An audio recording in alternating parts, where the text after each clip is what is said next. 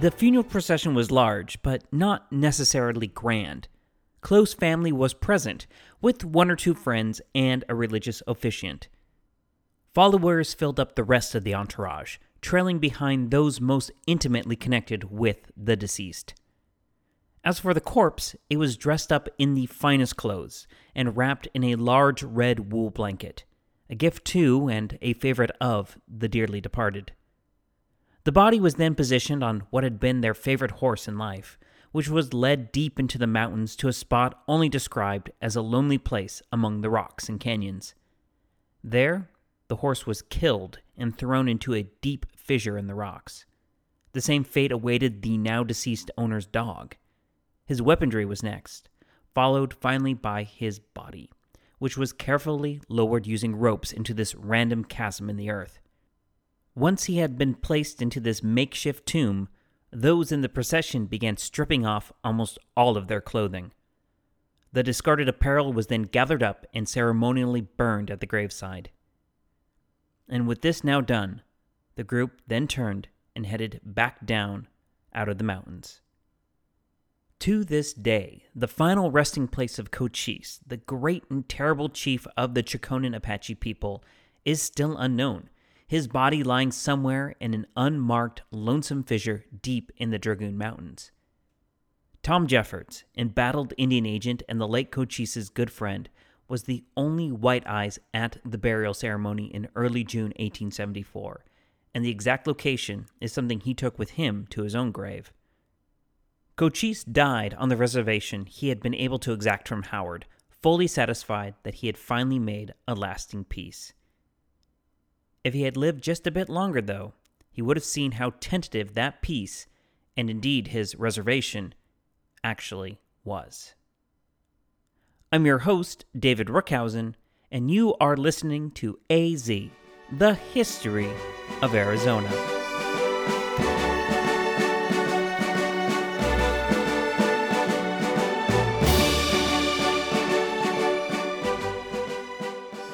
Welcome back, everyone. Last week we talked about Crook's brutal campaign of the winter of 1872 73 which exhausted and then broke the fighting spirit of most of the Apache and Yavapai living in Arizona.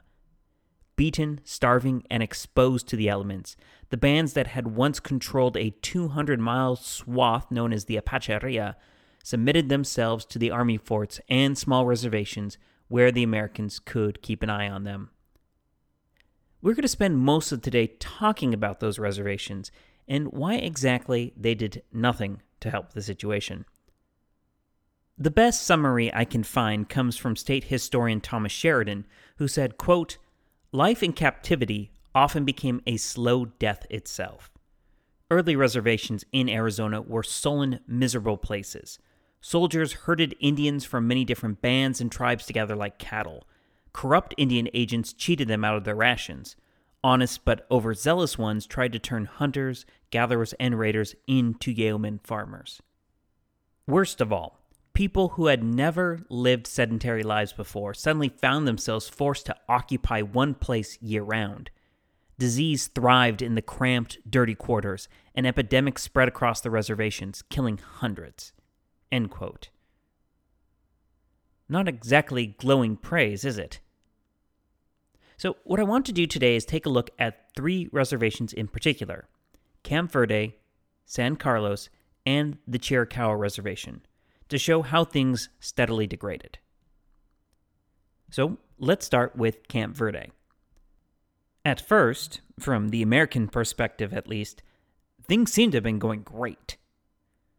Lieutenant John Bourke, Crook's aide and biographer, writes that the general's guiding principle was that the Apache needed a paradigm shift.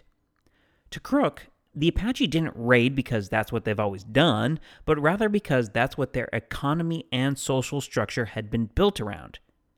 Put simply, stealing and raiding is how an Apache got rich and famous in their culture.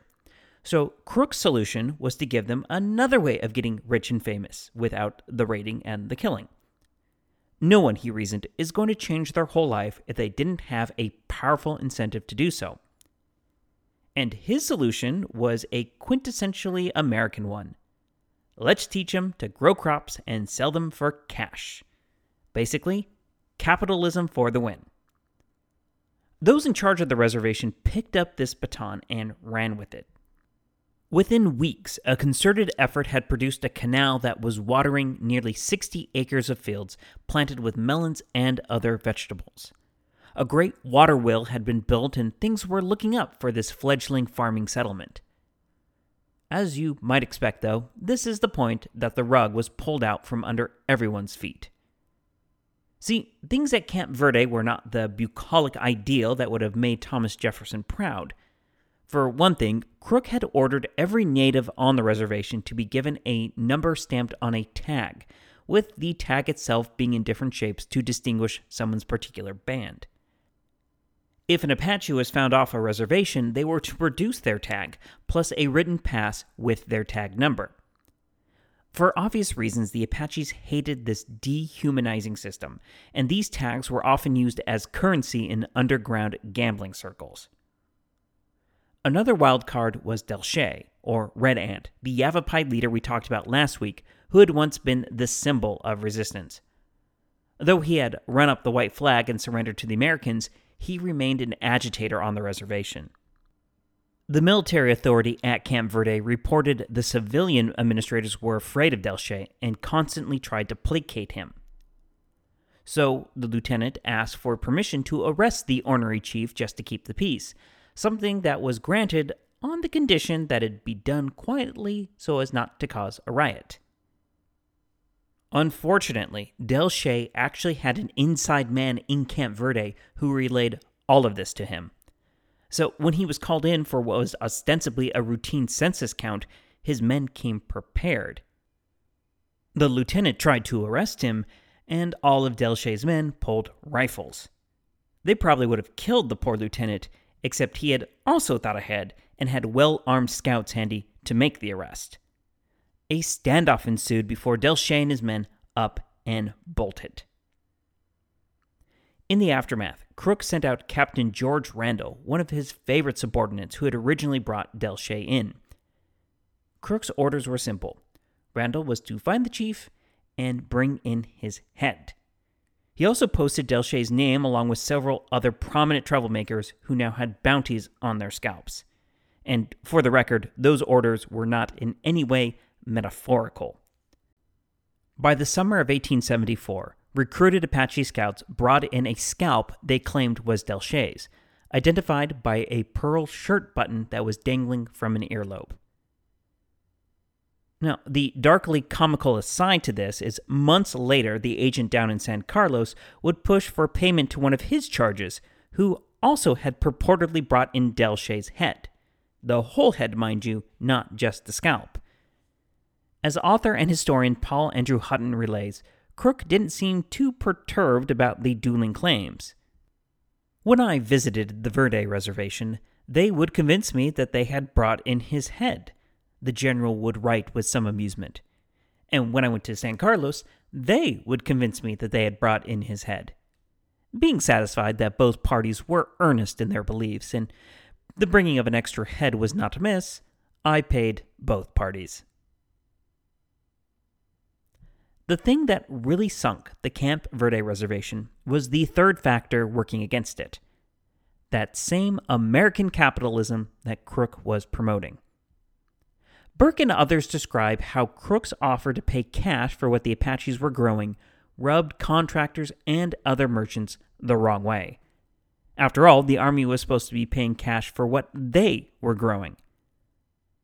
Army officers at the time placed most of the blame on the so called Indian Ring of Tucson merchants who were exerting a ton of political pressure.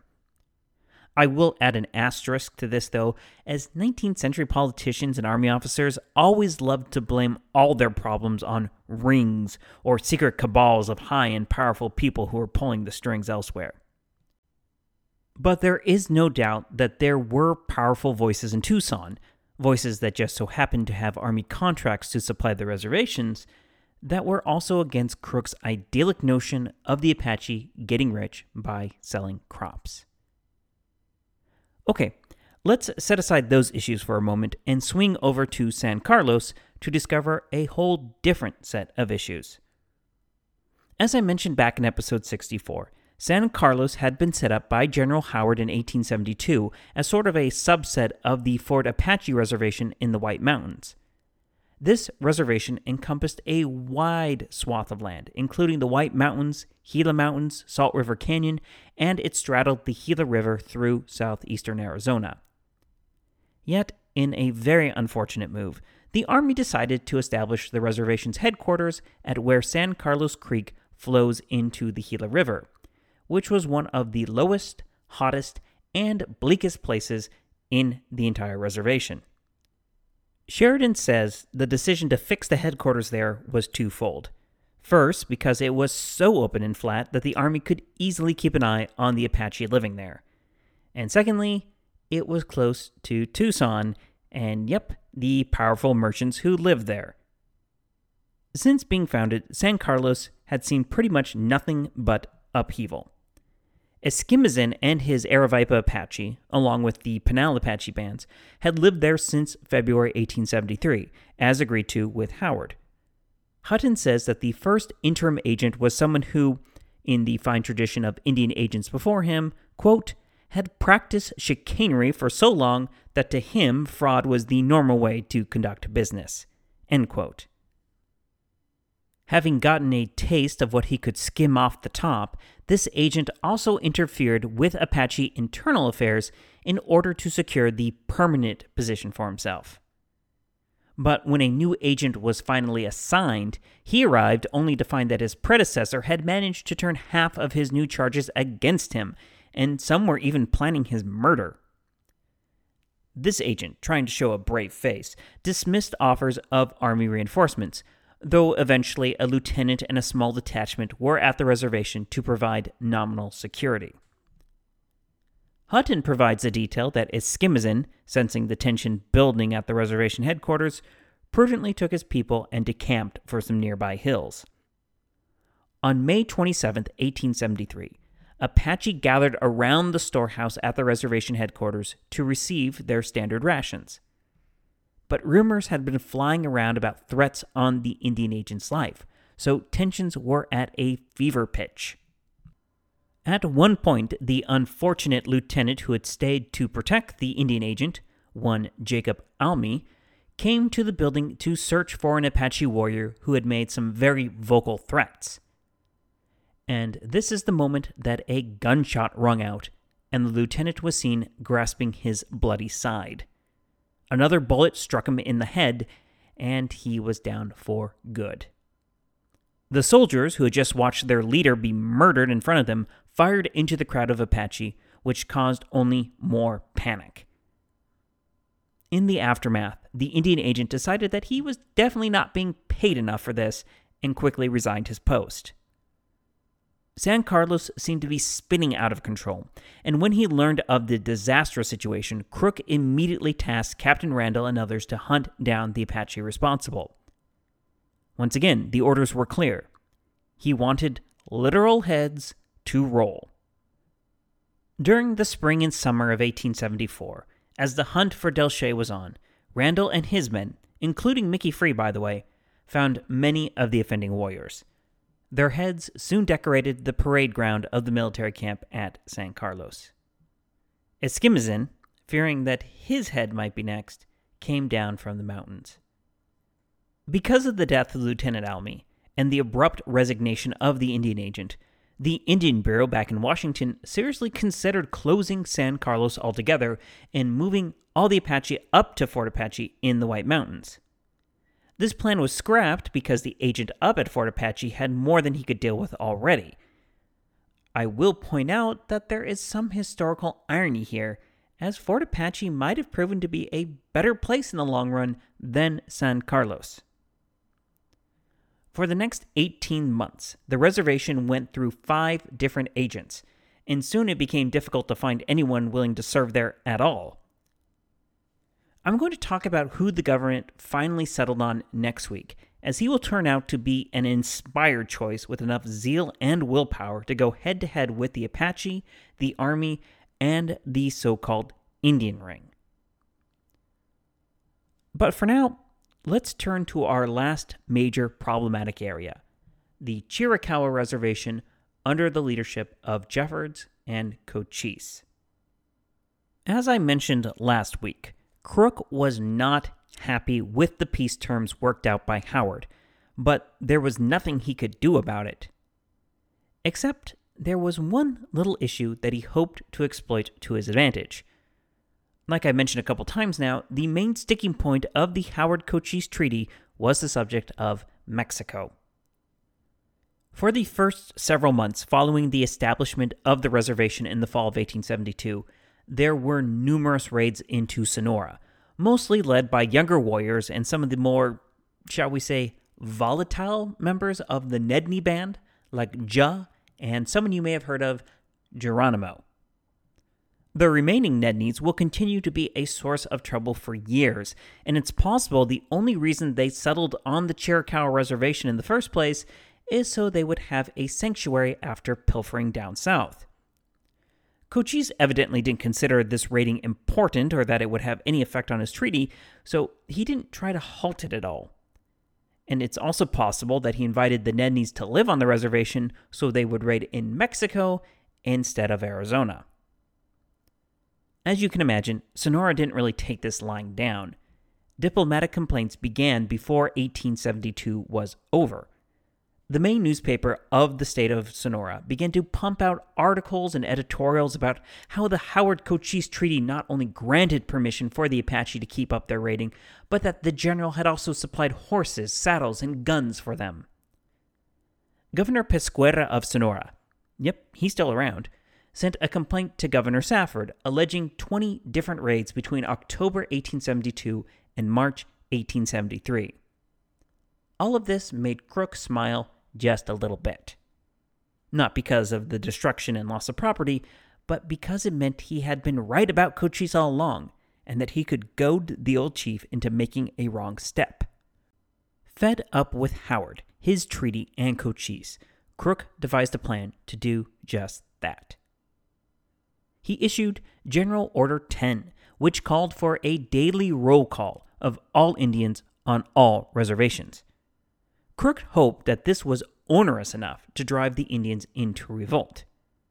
In fact, at the same time, he told Governor Pesqueira on January 9, 1873, that he was ready to move in if the Apache so much as twitched, and that the governor should feel free to amass troops at the border, you know, just in case. But because the Chiricahuas were not under Army supervision, that had been part of Howard's treaty, Crook sent a small delegation, including the ubiquitous John Bourke, to meet with the chief just to find out how he understood the treaty was supposed to go.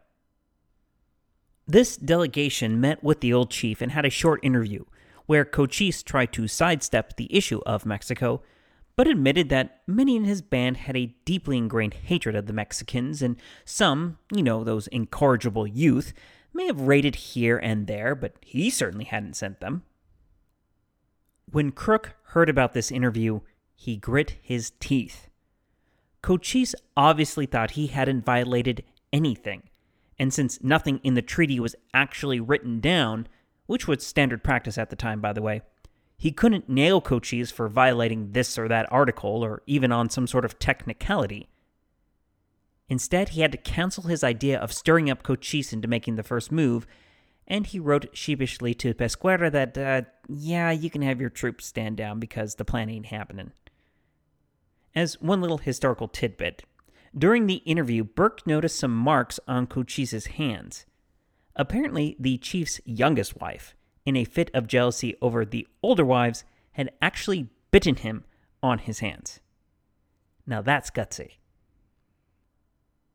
But back to our main story. The issue of Apache raiding is not going to go away. And what makes matters worse is that Jeffords clearly was biased against Mexicans in favor of the Apache viewpoint and just didn't care if they were raided. He said as much to a local newspaper in the kind of media slip that public officials are always having to back down from.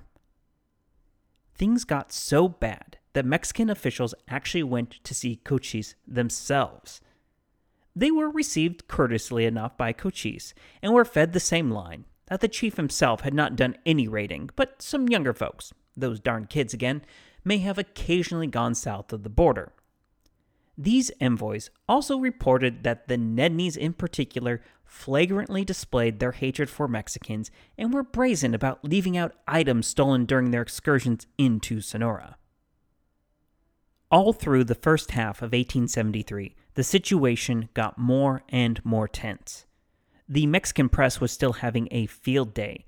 Apache fleeing from the Tularosa Reservation in New Mexico started hiding out in the Chiricahua Reservation while raiding in Mexico and New Mexico. And all the while, Crook was still circling. And adding on to everything is the fact that Jeffords was being investigated for any role he might have played as the official Indian agent. While Jeffords and the reservation were defended by Howard, Crook relished being able to vent some of his frustration and used the opportunity to attack everything about Howard's treaty and Cochise and the reservation in general. Jeffords would be able to survive through this investigation.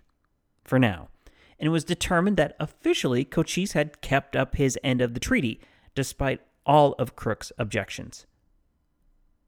Finally, though, all this pressure made both Jeffords and Cochise realize that if they wanted to keep the Chiricahua reservation intact, they had to step in.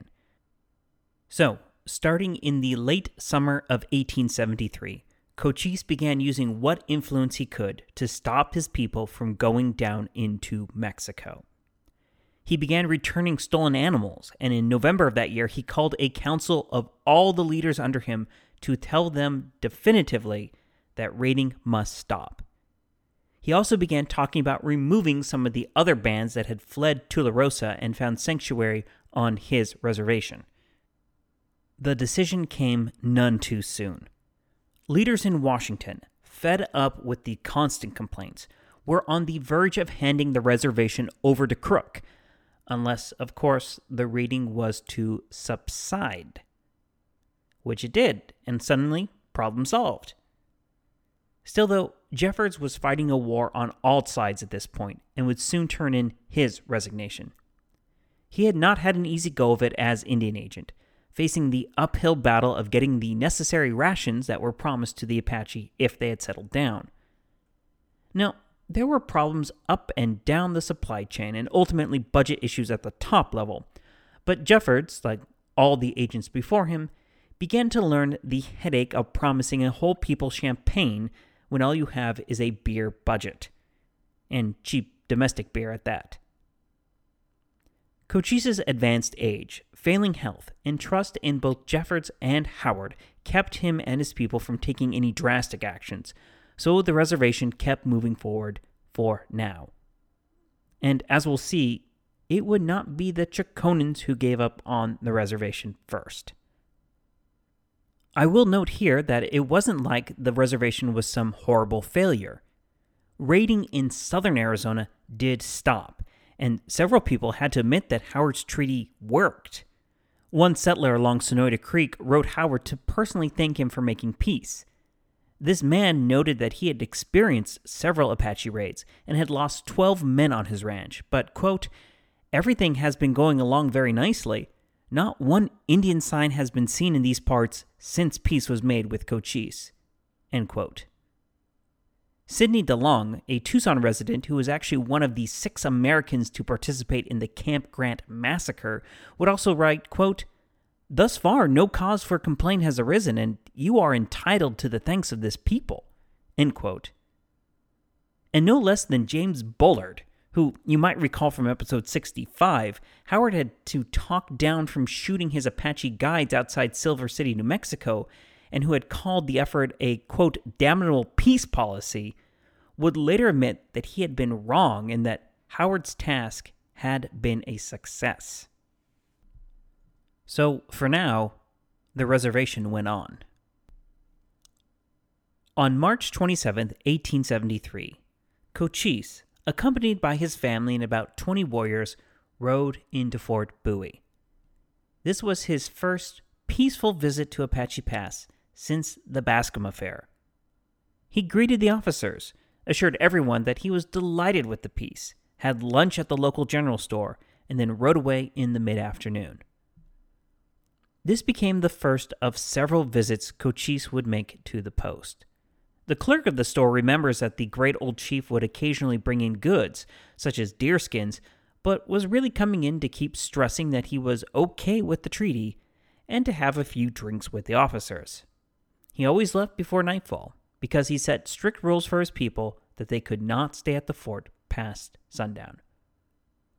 For the man who had spent more than a decade fighting white eyes over that very spot of land, these peaceful sojourns were nothing short of remarkable. But we do have to remember that we are dealing with a much older, much more lean Cochise now than when he was introduced back in episode 34. It was obvious to everyone that he was in poor health. An official from New Mexico meeting with him in May 1874 noted that within an hour, Cochise became very exhausted. A few days later, he met with Cochise again, and in his opinion, the old chief was failing rapidly. Cochise was known to eat very little, either due to a stomach illness or an old wound, something that was aggravated by his habit of drinking copious amounts of tiswin, a habit, I should add, that became more pronounced once he agreed to the peace treaty. The local newspapers began to report regularly on his condition, with most agreeing that the old boogeyman of southern Arizona was not long for this world. On June 7, 1874, Jeffords sat down with his old friend, for the last time. Cochise, who had been going in and out of comas for the past few weeks, asked, Do you think you will ever see me alive again? With a brutal honesty that he knew would please Cochise, Jeffords replied, No, I do not think I will. I think that by tomorrow night you will be dead. To this, Cochise agreed. Yes, I think so too. About ten o'clock tomorrow morning. Then he asked a question that surprised his old friend Do you think we will ever meet again? I don't know, said Jeffords.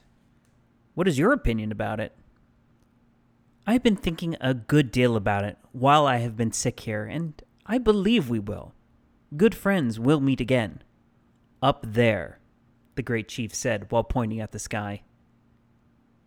The next day, June 8th, he was gone he was prepared for burial, probably by his wife Dos Tese, the daughter of Mangas Coloradas, which included bathing his body, combing his hair, and dressing him in his best clothes.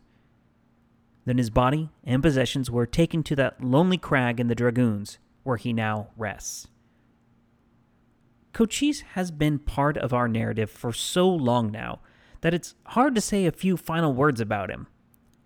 Edwin R. Sweeney, his biographer, calls him one of the greatest Apache leaders of the 19th century. For 12 long years, he successfully eluded troops from four states within two different countries and fought back against Mexicans and Americans alike.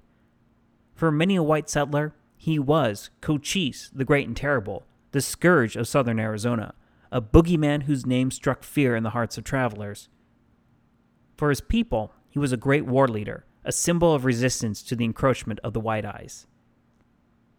Sweeney says it's ironic then that the man who could always be found leading his men into battle would die a natural death on a reservation he helped create. Like everyone in our story, he wasn't a perfect man. He was hot tempered, violent, vengeful, and had a penchant for drinking. But he also was a powerful leader an astute student of war and politics, could be a fast and true friend, and was more than a match for anyone sent out against him. So, in the end, I think the best thing I can say about him is that he is a fitting eponym for Cochise County, the only county in the entire country named for an individual Amerindian. That is high praise indeed. But now he's gone, and the story, I'm afraid, must move on. So join me next week as we see the continual deterioration of the reservations in Arizona, and the government goes back to making bad decision after bad decision about what to do with the Apache. I'm your host, David Rookhuyzen, and you've been listening to AZ, the history of Arizona. Goodbye.